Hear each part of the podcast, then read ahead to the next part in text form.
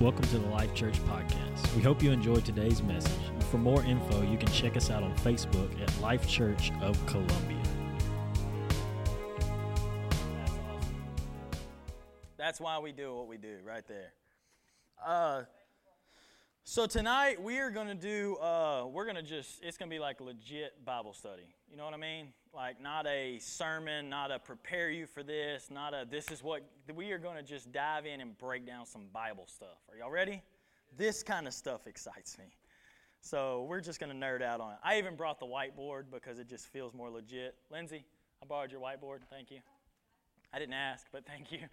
Uh, actually, we've been doing on Sundays, we've been doing Life Academy. And we got on a topic this past Sunday in Life Academy that I just could not get away from this week. Uh, I kept trying to just prepare like something totally different for the Wednesday night class, but I kept coming back to this. So I want to pull a little something out of Life Academy, and we're just gonna we're just gonna work through it. Uh, so if you have a Bible, I, I didn't. I told them in Life Academy when I'm teaching, I usually go to every scripture I'm to use, and I put a little tab sticking out of the side of my Bible so I can just flip to it really quick. Well, tonight, since we're legit doing Bible study, I didn't cheat, so I'll have to look up all the scriptures just like you, okay? But I already went to the first one. It's Acts chapter 2, uh, verse 36. So we're going to go to these scriptures tonight. We're going to find them in the Bible, read them, see what's, see what's up. All right? Acts chapter 2, verse 36. Oh man, Jason's helping y'all out big time.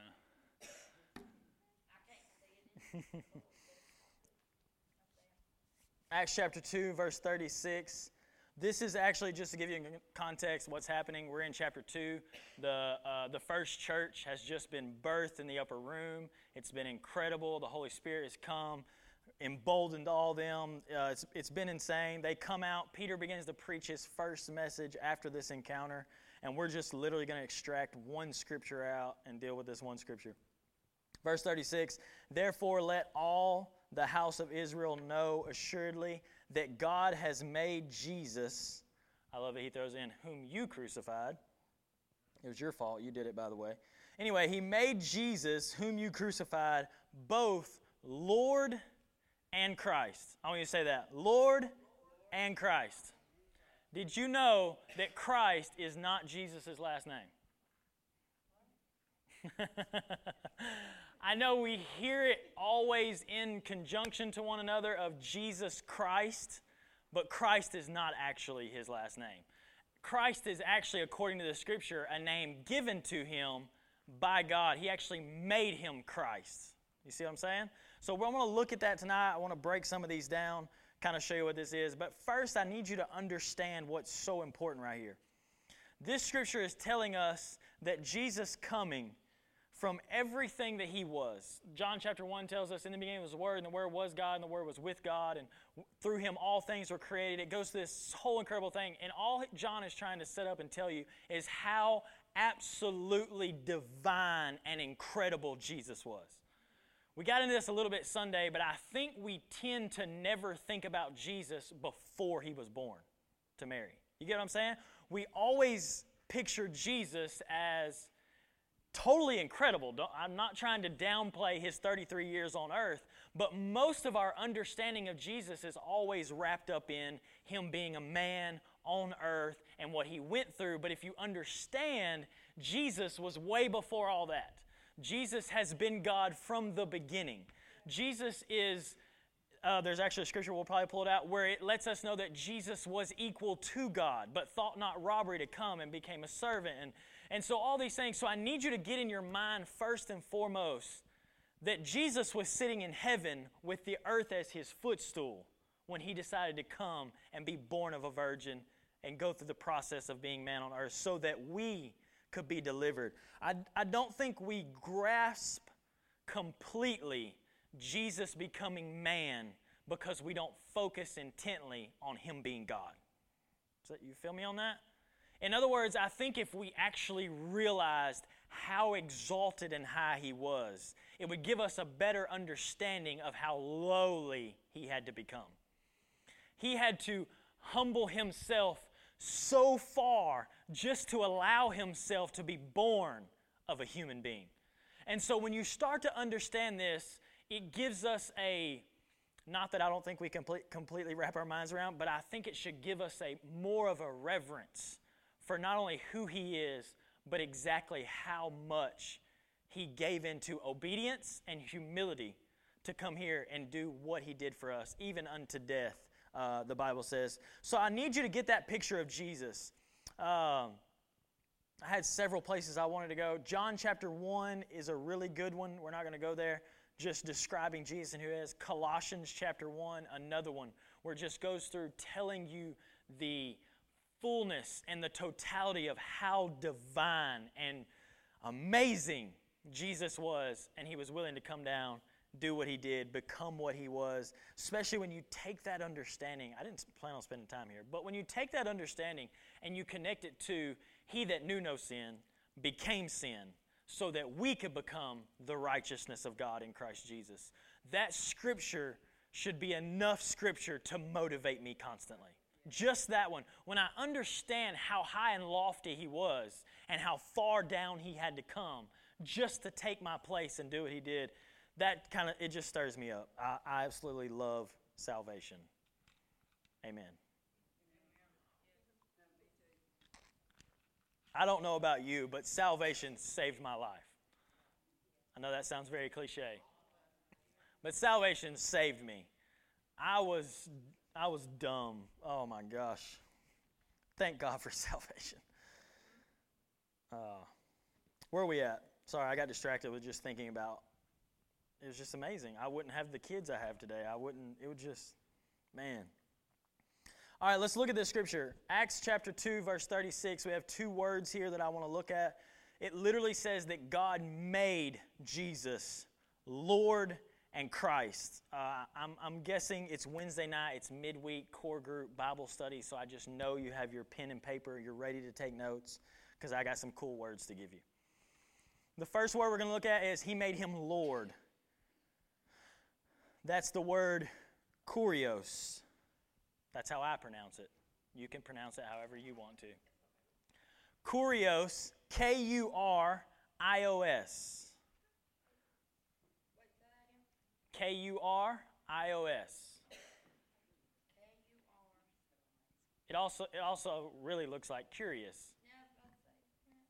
Curious is the word for Lord here, and it means supreme in authority. This is why, in a lot of situations, you would hear them refer to kings as my Lord. That's not a divine reference, that is a positional reference. Supreme in authority. To be Lord is not, in other words, it doesn't mean that they're God, it means that they're in a position of supreme authority. That's why in the Bible it says that Abraham was Lord of his house. It Doesn't mean he was God of his house. it means he was supreme authority. So we see here uh, Peter is letting them know God made Jesus the supreme authority. Like he is top dog, no one else above him. Second, he made him to be Christ. This is the word Christos, which means anointed one.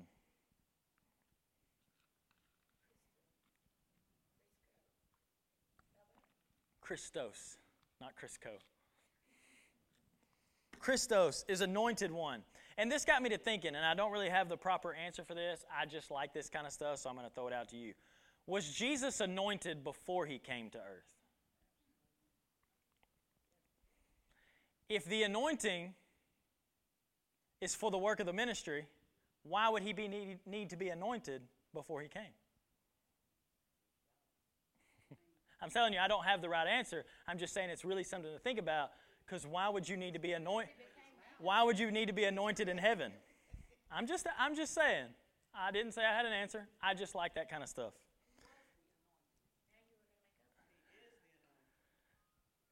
Is he? Or is the Holy Ghost the anointing?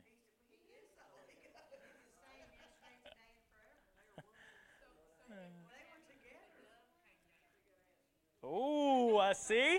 See, I got I got Sister Kathy on my side. Then what was happening when the dove ascended upon him? He was I love this. Like I said, I don't have the answer. I just want it to bug you all night long. If, it's, if something in this Bible is not bugging you to the fact that you can't figure it out, you're not studying enough. Christos, the anointed one. So God made him anointed. I'm just leaving it out there for y'all. So God made Jesus both supreme authority and the anointed one. Sister Kathy's probably way ahead of me. She was with us Sunday. This was fun. Jesus became both supreme authority and the anointed one. So, one way you would see this referenced is he became both king and prophet. Why is this important? And, and what I want to do tonight, for the sake of when you're taking notes, if you go back and study this out, I want to put prophet and priest somewhat in the same category. We're just going to see them as used by God, anoint, the anointed one, in other words, okay? So, Luke chapter 1, verse 31. Let's go there. Let's check it out. Luke 1, chapter 1, verse 31. We are going to look at Jesus being represented as both of these things. Jesus as supreme authority. This is when the angel is telling Mary she's going to have a baby, what they're going to name him, all that stuff. Luke 131 and behold you will conceive in your womb and bring forth a son and you and shall call his name Jesus not Jesus Christ just Jesus uh, 32 I don't know how far I'm going Jason. I should look at this. Uh, he will be great and will be called the son of the highest. The Lord God will give him that's the one I'm looking for. The Lord God will give him the throne of his father David. This right you have a question? What's that?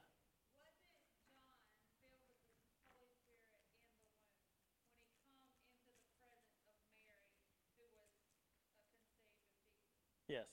So Jesus had to have the anointing. I like that.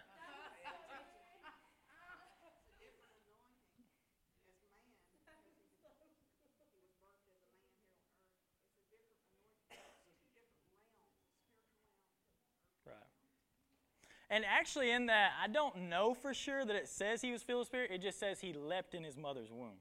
So it was a response to what he felt in Jesus. But I see where you're going. I like it. I like all these perspectives. This is what's fun to me. If you're not doing this with the Word, man, this is what's fun. So, why do we read this? This is the picture of God placing Jesus in supreme authority. David's throne is considered to be the greatest throne ever to be on the earth. No one has ever accomplished or pulled off what David did. So when he said, I'm going to give him David's throne, well, to a Eastern culture who lived under this type of tutelage, knew in their mind immediately, to us that sounds like, okay, cool, he's going to fulfill the prophecy because David was a great king. To them, that says he's going to be the greatest king to ever be on the earth. You have to understand how they would process what they're hearing in the moment. To us, it doesn't mean as much as far as kings and thrones. We don't really deal in that area. But I need you to see it from where they would see it. So when the angel prophesies and tells her, I will give him the throne of his father's David, his father David, we see that as Jesus being placed in the supreme, ultimate authority. You with me? You following me? You still tracking? And that is dealing completely with being a king here, sitting on a throne. Okay? Next, we see priest and prophet. It says he made him to be both Lord, supreme authority, king, and Christos, Christ, the anointed one, where we would see the priest or the prophet. I want you to write down three scriptures. I'm not going to go to all three of them. 1 Timothy 2 and 5. I'm trying to really take my time here. But I'm just really, this is so fun. 1 Timothy 2 and 5, Mark 6 and 4, and then I've already re- alluded to this one a few times. John chapter 1, verses 1 through 14. Jason, will you give me though? There's one on. Let's go ahead and read it. He's already got it up. Uh, which one? First Timothy. For there is one God and one mediator between God and men, the man Christ Jesus. This is showing Christ taking the position of what a priest would have been. Priests were the mediator for our sins in the Old Testament. This is showing him. Can you also give me the second one, Jason? Mark 6 and 4. These are just proof scriptures. These are just proving what we're declaring right now about Jesus. But Jesus said to them, A prophet is not without honor except for in his own country, among his own relatives, and in his own house. This is Jesus actually referring to himself as a prophet. The one and only time where Jesus refers to himself as a prophet. So here we see Jesus being established according to Acts chapter 2 verse 36. God is making him to be both Lord and Christ. Lord meaning supreme authority or king, Christ being the anointed one, the priest, the prophet. Why am I so hung up on this and why do I keep telling you this tonight? Because Jesus was the fulfillment of all Old Testament system. All the foreshadowing and the types and the looking for things to come, it was all to come in Jesus. When he stepped on the scene, scene, he became the fulfillment of every mystery and misunderstood prophecy, everything they had talked about. If you go back and study every system, every design, every plan, every tribe, it was all, everything was just pointing to Jesus. It was all what we would say Christocentric. It all evolved around and revolved around just Jesus. They were just trying to get to this Savior, Jesus Christ. This is what the whole thing was about. Here is what's just cool about this. Like I said, tonight is just straight up, we're just going to learn cool Bible stuff, okay? In the Old Covenant, or the Old Testament, we'll say, in the Old Testament, one person could not be both. A single person could not be king and prophet. You couldn't have it both in one. It was a position that was prophesied to be reserved for one person and that is Jesus Christ. So that is why, if you go back and you look in the crazy Old Testament through all the wild stories and the thing that's in there that makes it so, so amazing, this is what you're going to see. And I brought my board just because it's fun and I want to use it, okay? But I'm a visual learner, so this helped me, so I wanted to help you. So we're going to say Old Covenant. If you can read that. Old Covenant. You had two, the two things we see in Jesus that God made Jesus king and prophet. In the Old Testament, this could never be the same person. They couldn't operate in one of these they couldn't operate in both of these gifts. This is why you see let's say King David was king. Who was the prophet? Nathan. Started as Samuel, ended up being Nathan. So, this is how it operated. One man had to be supreme authority, another man had to be the anointed one. They couldn't be the same in one person. David came the closest that anyone ever came to it, but even David had to have a prophet. He had to have the anointed one. What I want you to see about the Old Testament is the way this was set up when these two operated together. When they were in sync with one another, Israel or Judah, whichever one at the time, did well. They prospered. Side note, if these two could do well now, we would prosper. You feel me? But what I'm showing you is when these two did well, you see the nation of Israel triumph. They're conquering, they're winning, they're taking territory, they're doing amazing things. When these two did not, so for instance, if you had, uh, I wrote a bunch of them down, but I didn't mark which is which. Uh, I'm not going to try to name a bunch of them. So, for instance, you would have a king come in, and the Bible would say, and he did not serve the Lord their God. He did not go in the ways of the law. He did not, whatever it may be. So, what that meant was that didn't mean there was no prophet at the time. It just meant this side wasn't working with the prophet. Uh, one, of the, one of the scriptures we like to use, one of the stories, is when the prophet came to the king, or the king actually sought him out. And this is how it worked in the Old Testament. A lot of times when the kings wanted to take territory or move forward or do anything, they would call for a prophet and they would wait for a word from God. So what would happen, and then we have like one of my favorite stories is when the king asked about going and taking land. He was about to die, he was getting old or whatever, and the prophet said, Take the arrows, strike them on the ground. Well, the king decided to operate in less of a way than the prophet and therefore his success was determined by how much he listened to the prophet. You see what I'm saying? This is how it had to operate in the Old Testament. The prophet, even though he was the anointed one, did not have supreme authority. He couldn't call the shots, he couldn't make the decisions. That's why you see the nation of Israel do like this up and amazing, conquering, doing great, crash and burn, go into captivity, ruin it all because even though they always had a prophet, they didn't always have someone in supreme authority who was listening to the prophet. And you can trace every time they fail, every time they went into captivity, every time they went they messed up, it's because someone in supreme authority chose not to listen to the prophet. So all of this in the Old Testament is painting a picture that's coming in the New Testament. And I'm going to show you a couple different examples of that. Uh, just a few so you'll have them. King Saul had the prophet Samuel. David had Nathan. Hezekiah had Isaiah. Josiah had Jeremiah. Uh, these are all king prophet duos we see throughout the Bible that did well. Let me show you something that was really interesting that I found out. You do realize that at one point, the nation of Israel became divided, right? And you had Judah and you had Israel.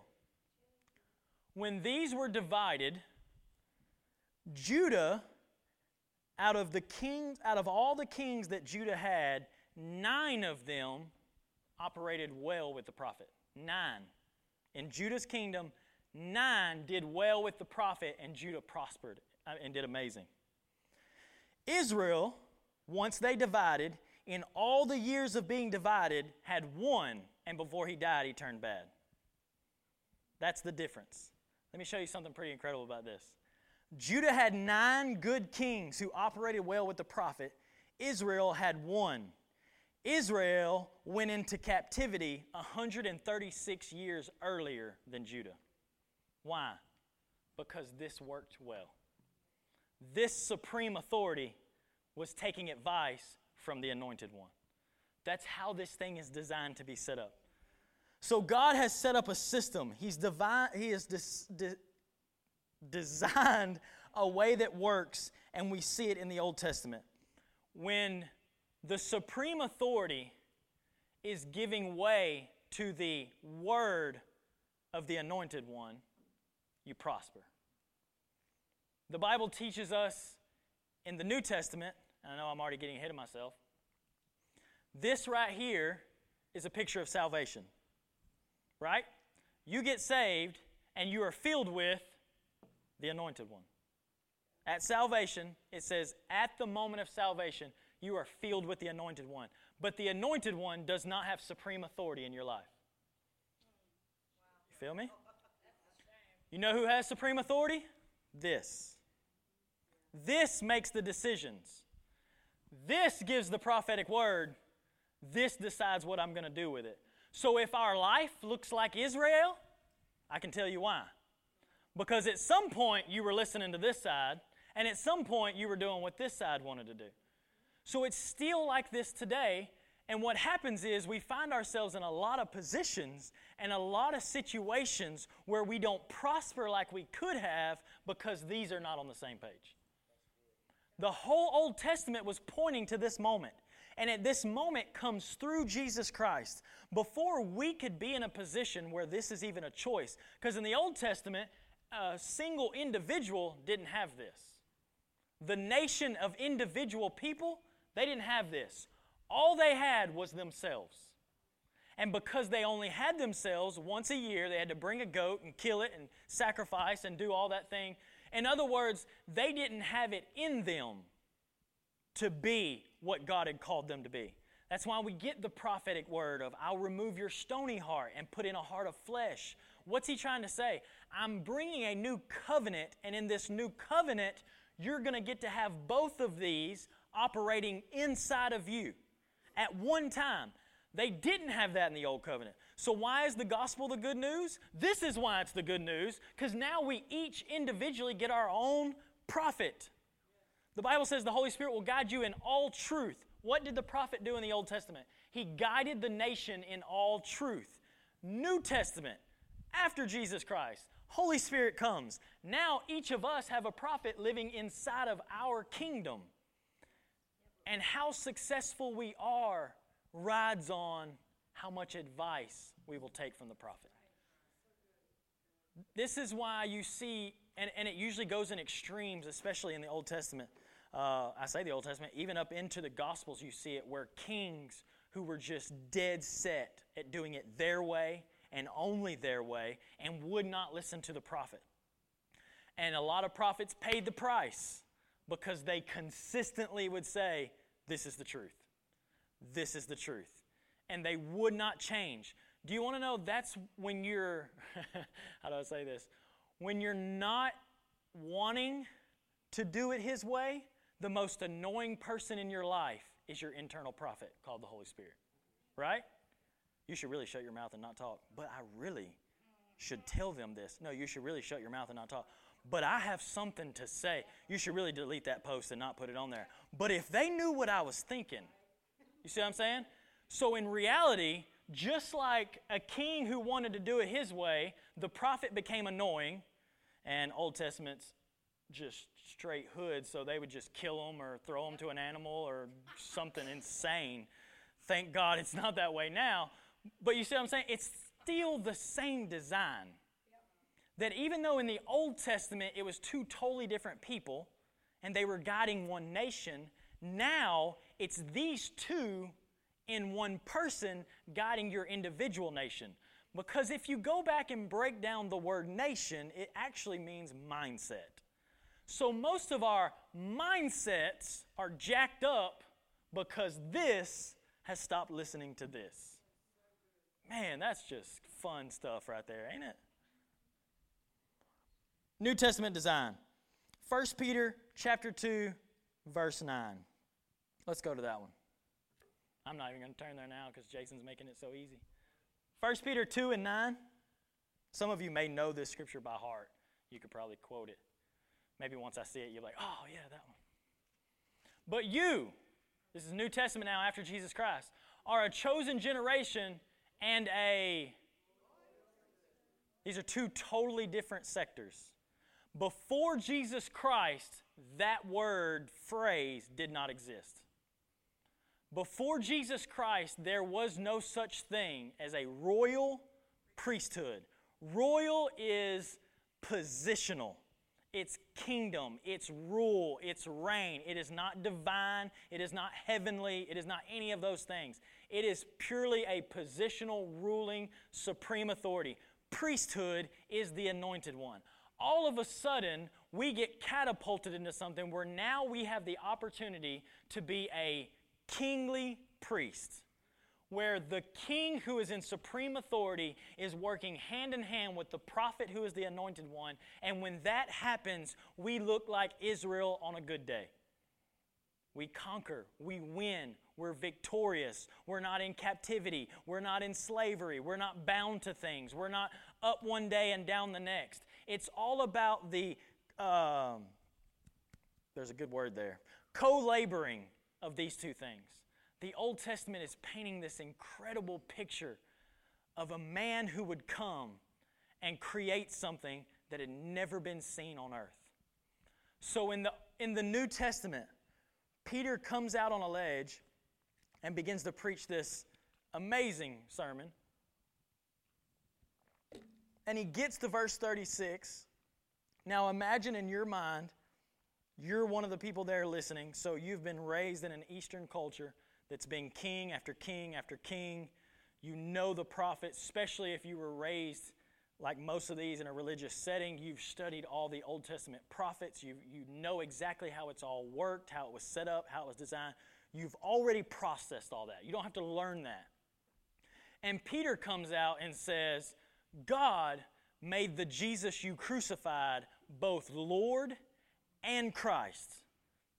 Well, their minds, because of the culture they were raised in, immediately know Peter's saying, He made him to be both supreme authority as the best king to ever rule and the anointed one, the prophet who would give advice, and they were both in the same person. And they would know immediately this has never been seen before. It's never been done before. Only the Messiah, only the one prophesied about through years and years of prophecy could be this one who has both. And we see Jesus operate perfectly as both king and priest. And in doing so, he later on says, And the authority which I have, I now give unto you. Go, do all those incredible things. Which leads us, that means Peter was taught at some time while he was with Jesus Christ. He was taught the reality of living as both king and priest. Something that until this time was actually impossible. No one got to do that. And he starts bringing this brand new revelation. And then you take that and translate that into the spirituality of your own individual lives. You have been given the privilege to operate and live within your own kingdom as king and priest. As supreme authority in your life, which we love that part, but also as the anointed one who is hearing the word of God and declaring it to the king. I think this is what's so important. Sister Beth, she gives me lots of scriptures and she's always promoting me to declare the word. Say it, speak it. Uh, she's actually the one that motivated me. I have scriptures at the bottom of my mirror about family and children and just trying to. And so when I begin studying this, I begin to see the power of the prophet has to declare it to the king. So if we take that and wrap it up in our own personal lives, of our own personal mindset and kingdom, how important is it to take the Word of God, whether you get it from here or you get it spoken to you in prayer, however it comes to you, and declaring it to your kingdom? Declaring it to the supreme authority in your life. Because as much as it sounds really good to say that the prophet is supreme authority in my life, that's not actually how it's designed. The prophet in your life, which I hope you're catching this, the Holy Spirit, is coming and declaring truth, but he cannot forcefully cause you to do anything. The Bible actually says that the Spirit is subject to the man. So, what you have to understand is the Holy Spirit will not come on you and force you to be a good person. He will not come on you and force you to do whatever it is that God has decided or planned or prepared for your life. What He will do is stand boldly and declare the truth to you. And if you will allow the Spirit in you to declare this truth to you, the king or queen, the, the, the ruler of your kingdom, you know what I mean? If you will allow that to happen, that is what makes you, puts you in the position to begin to agree with, to listen to, to count on the prophet. What's amazing is if you go through and, and, and study some of these king and prophet duos. Some of the kings so understood this that they didn't do anything without asking the prophet. They were constantly send word to the prophet, go find the prophet. And the prophet, of course, was weird. He was probably in some cave hiding, eating something strange. You're like, why do you want this dude's opinion? You know what I mean? But they knew he was the anointed one. And they knew I couldn't make a move until I've heard from the anointed one.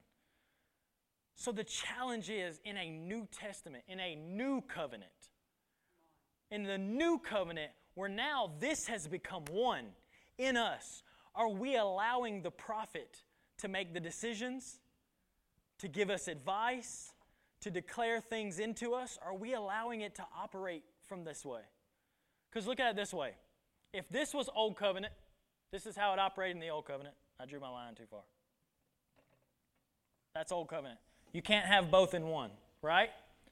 Jesus comes and goes through everything he went through 33 and a half years on earth, persecution, death, resurrection, all that Jesus went through so that we could have a new covenant, the Bible says, based on better promises, a better covenant with better promises.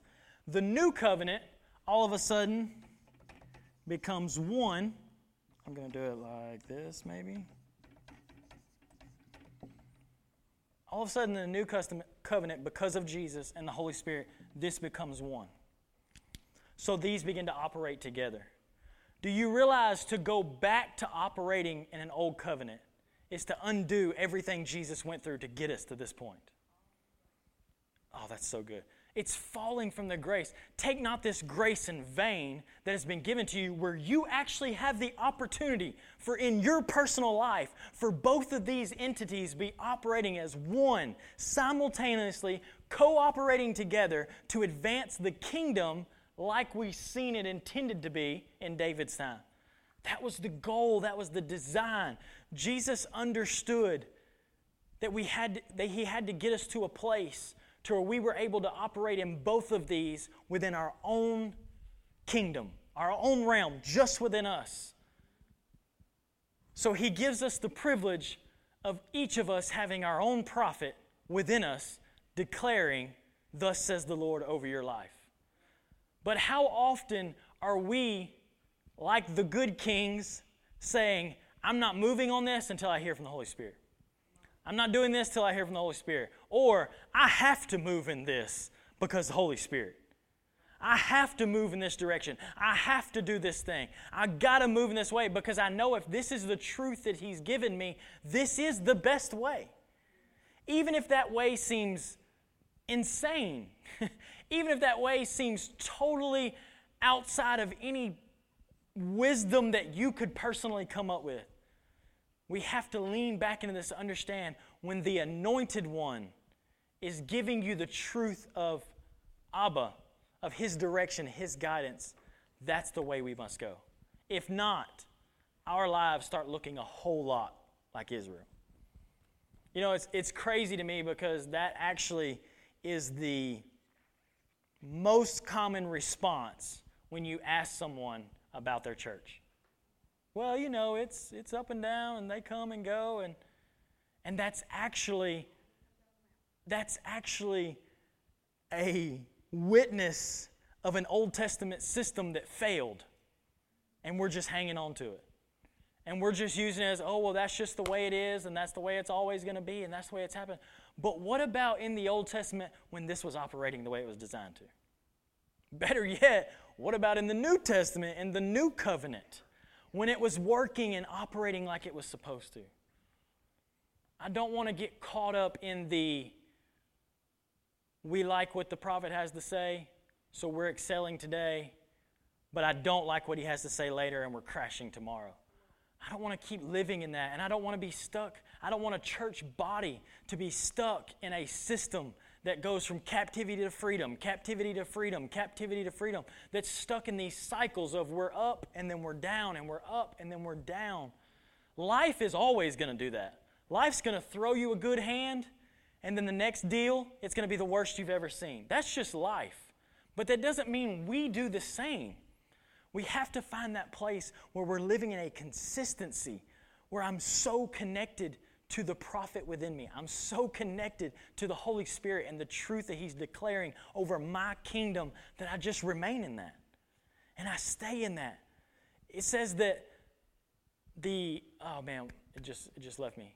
The, His kingdom, there is no end. The scripture. Wow. Anyway, it's talking about Jesus, and it says, and the what is the word there? Come on, inner prophet, give it to me. Uh, anyway, his kingdom, it don't end. It's awesome. God, I want that scripture so bad. Like, I can taste it. Yeah. I'll probably know it after you all walk out of the room. I'll be calling it, hey, that scripture, I remembered it. Why didn't I write that down?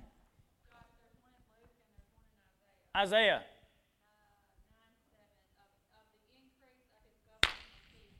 There it is. The increase of his government, there will be no end.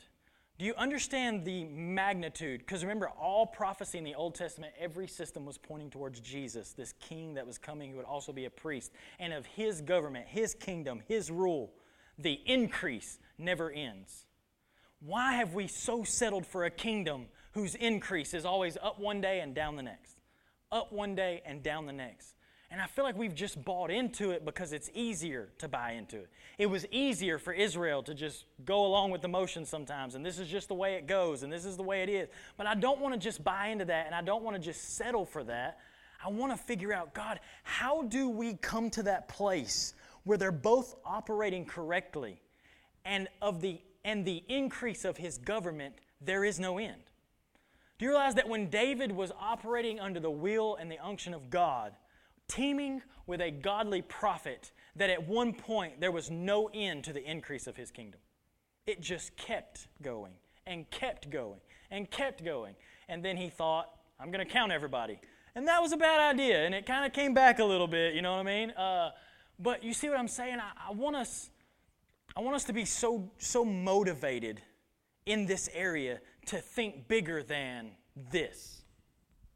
You know what I mean? Like, I'm, I'm, I'm, I'm doing some writing and some preparing for Life Academy, and I've went back and pulled an old, uh, an older, like four week course that I wrote and did one time, and it was on fruitfulness and how the Bible actually tells us that we're never supposed to be without bearing fruit. But we've just bought into the idea that I go through seasons where I don't bear fruit. When in reality, the Bible says we go through seasons, we just figure out how to bear fruit in every season. Do you see the connection there? David went through some crazy, insane moments, but as long as he was connected to the author- to the uh, anointed one, as long as he was in the will of God, it kept producing, it kept growing. Then he would go through some of the same moments where he didn't want to listen or he didn't want to be connected in the moment, and we see him not produce the fruit he'd intended. We see him not being the king he was intended to be. Do you, are you starting to see the parallels of our life today? And how God took what was an entire kingdom with one man as a king, one man as a prophet. He took all of that and through Jesus Christ bottled up and put it just in you. And said, All this you see happening, it's all happening inside of you. Now, instead of it being some physical, natural, kingdom on the outside of you, it's a spiritual, internal kingdom that's happening inside of you. And the advancement of that kingdom, the increase of that government, there should be no end. The Bible says you should actually be going from glory to glory and faith to faith.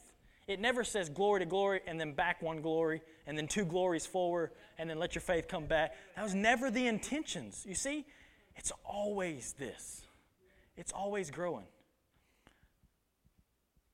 it's, it's almost like this. When a kid has to repeat a grade, we don't celebrate that. I'm, I'm trying to be this as nice as possible. I'm not, I'm not taking shots at anyone. I mean, lots of kids get held back for different reasons. But what I'm saying is, you don't have a graduation for a kid that has to go back through a grade. Does that make sense? But I feel like in the church, we've just become okay with it. Oh, you're going through first grade again? Oh, you'll get it this time. You know what I mean? And there's no like, bro, you look kind of funny sitting in that kid's desk. You're 30 now. You know what I'm saying? Like, like there's not that, you feel me? And, and, and I want that motivation. I want that thing within us that says this kingdom is supposed to advance. This kingdom's designed to grow. And God took the example of an entire physical kingdom, wrapped it all up, put it inside of each of us individually, and still said the same thing. This thing's supposed to grow and grow and advance.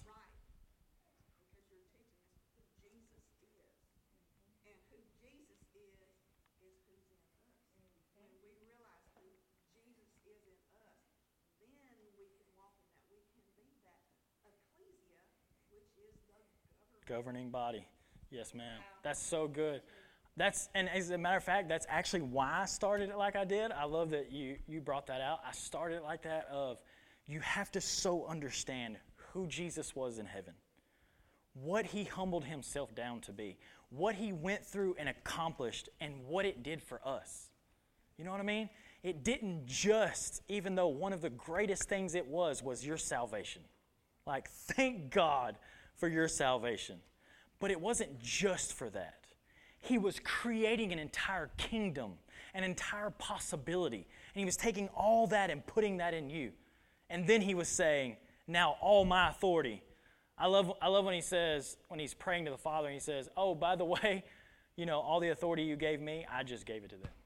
Like, I love that in the prayer. He's just throwing out that, Oh, hey, Dad, by the way, you know, you gave me the keys and I just gave it to them. You know what I mean? Like, there's this understanding that he went through all that to get that to me. Like, he went through everything he went through to try to get it to me. And I want to take it, and I don't want to take it in vain. Like, I so want to know that, that this inside of me is operating correctly. You know what I mean? That, that when the prophet is saying, you shouldn't say that, you shouldn't do that, you shouldn't go there, I'm abiding in that. And I'm saying, okay, I agree. I agree with you. And for the sake of the kingdom, I'm not going to make this decision outside of you. And on the other side, when he's not telling me not to do something, but he's telling me to do something, I understand that for the sake of the kingdom, for the sake of the kingdom that's within me and around me, like I want to operate in, in oneness. You know what I mean? I want to be in that oneness where these two are operating correctly. I want to see, I want to see the kingdom that David's seen in the natural. I want to see that kingdom happen in me in the spiritual. You had a question?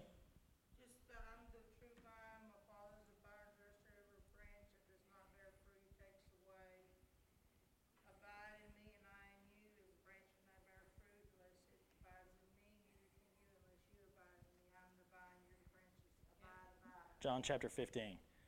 So good. It's, it's, that, it's that understanding of staying, that's the word that uses in there, staying so connected to it. That, that whatever I'm getting, it's coming from Him. The decisions are coming from Him. Jesus was a great example because He said, I don't say anything and I don't do anything. that I don't hear the Father saying and I don't hear the Father doing. That's how it has to operate in our life. These kings that were crazy successful, it's because they didn't do or say things that they didn't hear or see the prophet doing. That's what it's calling for us.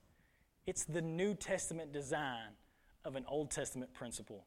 And can I tell you, when it's done right, when the two are operating like they should, and you're living a life in the Spirit, by the Spirit, of the Spirit, for the kingdom, I'm convinced that the increase of His government will have no end.